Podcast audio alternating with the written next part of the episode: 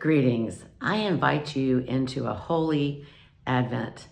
I pray that you find some new ways and some old familiar ways to truly remember to breathe and to be present to the presence of God and to take on some spiritual practices or maybe change some spiritual practices that will help you prepare your hearts to receive Jesus.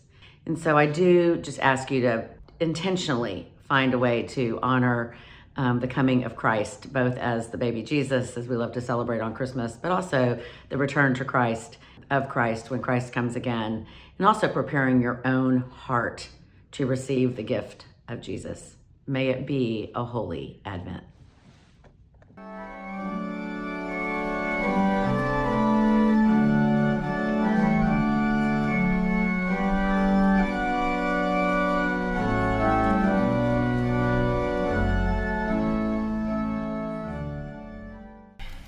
So, I have a question for you. Who loves to wait? Do you ever hear that expression? You'll have to wait. You'll just have to wait. Oh, you want dessert? You're going to have to wait. We'll just have to wait and see how that turns out. Is waiting hard sometimes? Yes. No, not ever. You don't ever find waiting hard. Oh my goodness, I think it's hard too. And so during Advent, we're called to do three things. We're prepared to wait. We're prepared to watch. We're pretty good at watching, but really watch, like with all of your attention. And to prepare, to prepare our hearts. Advent is a really big time in the church. Sometimes we just think Advent is just on our way to Christmas when we get to celebrate baby Jesus. Does anybody think that? You get all happy and you start thinking about the Christmas pageant and presents and decorating your house. But Advent is really about taking time to prepare your heart to think about what God is giving us. Who is to come? Yes, People were desperate for a king. They wanted a king to come in with a big army and big horses and restore the Jews and restore all those in pain to life. But God did it very differently. God came in the form of a baby. A baby is the most humble form of humanity. A baby needs care. A baby shows us how to love. So we're waiting for that baby, that baby that'll change the world forever. But we're also waiting for Christ, for Jesus to come back again. And that's something harder to get your head around. Sometimes people make that kind of scary. Like, what are you going to be doing? And are you going to be ready? Are you going to miss it? Have you heard that it's a wonderful event? Have you heard, like, some pretty radical things about what happens when Jesus comes back? We're called to prepare. How do you prepare for Jesus to come back? Do you just kind of sit back and think, oh, well, it'll just happen? No. Because guess what? We're part of growing the kingdom of God while we're waiting for Jesus to come back. So, how do you do that? How do you grow the kingdom of God? Do you know? Anybody know? How do you grow the kingdom of God? Any ideas? What about, have you ever had a new friend or a new person come into school and no one talks to them? Welcome them. Welcoming is growing the kingdom of God.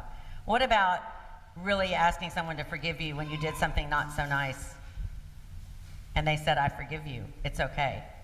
Is that growing the kingdom of God? You know, the other day I was in the store and the lady, I started just talking to the cashier and I was smiling at her and she said, it was like seven o'clock. No one has smiled at me all day grow the kingdom of God. We are to grow the kingdom of God while we're waiting for God to come and draw the whole earth to God. So that requires waiting in this time of year to be thinking about what we're called to do. It requires watching because you know what? God's all around us. And I don't know if y'all get, sometimes I get too busy to think about where is God. And all of a sudden I don't know where God is. But if we really watch, if we look at each other eye to eye and face to face, if we really pay attention to the small things people do in our lives to love us and to give us hope and to bring us light, we're preparing to share that kingdom of God with others. So watch and prepare your hearts and wait. Actively wait, saying your prayers, asking God to show you God's presence in all the world so that when we do arrive at the day when we celebrate Jesus' birth, and that time where the kingdom of heaven and the kingdom of earth come together when Jesus comes back again. We're watching and we don't miss a thing. So let us intentionally go out each and every day with our ears wide open, our eyes wide open, and our heart ready to grow a place for Jesus now and forever. Amen.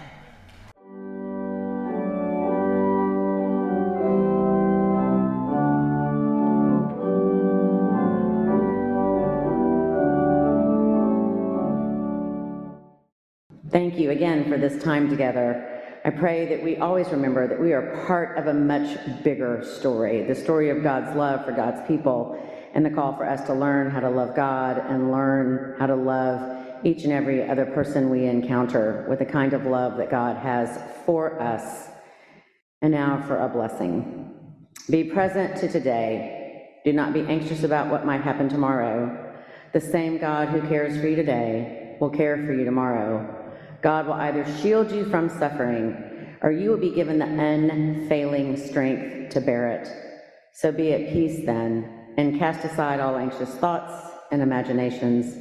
And the blessing of God Almighty, Father, Son, and Holy Spirit be with you this day and remain with you forever. Amen.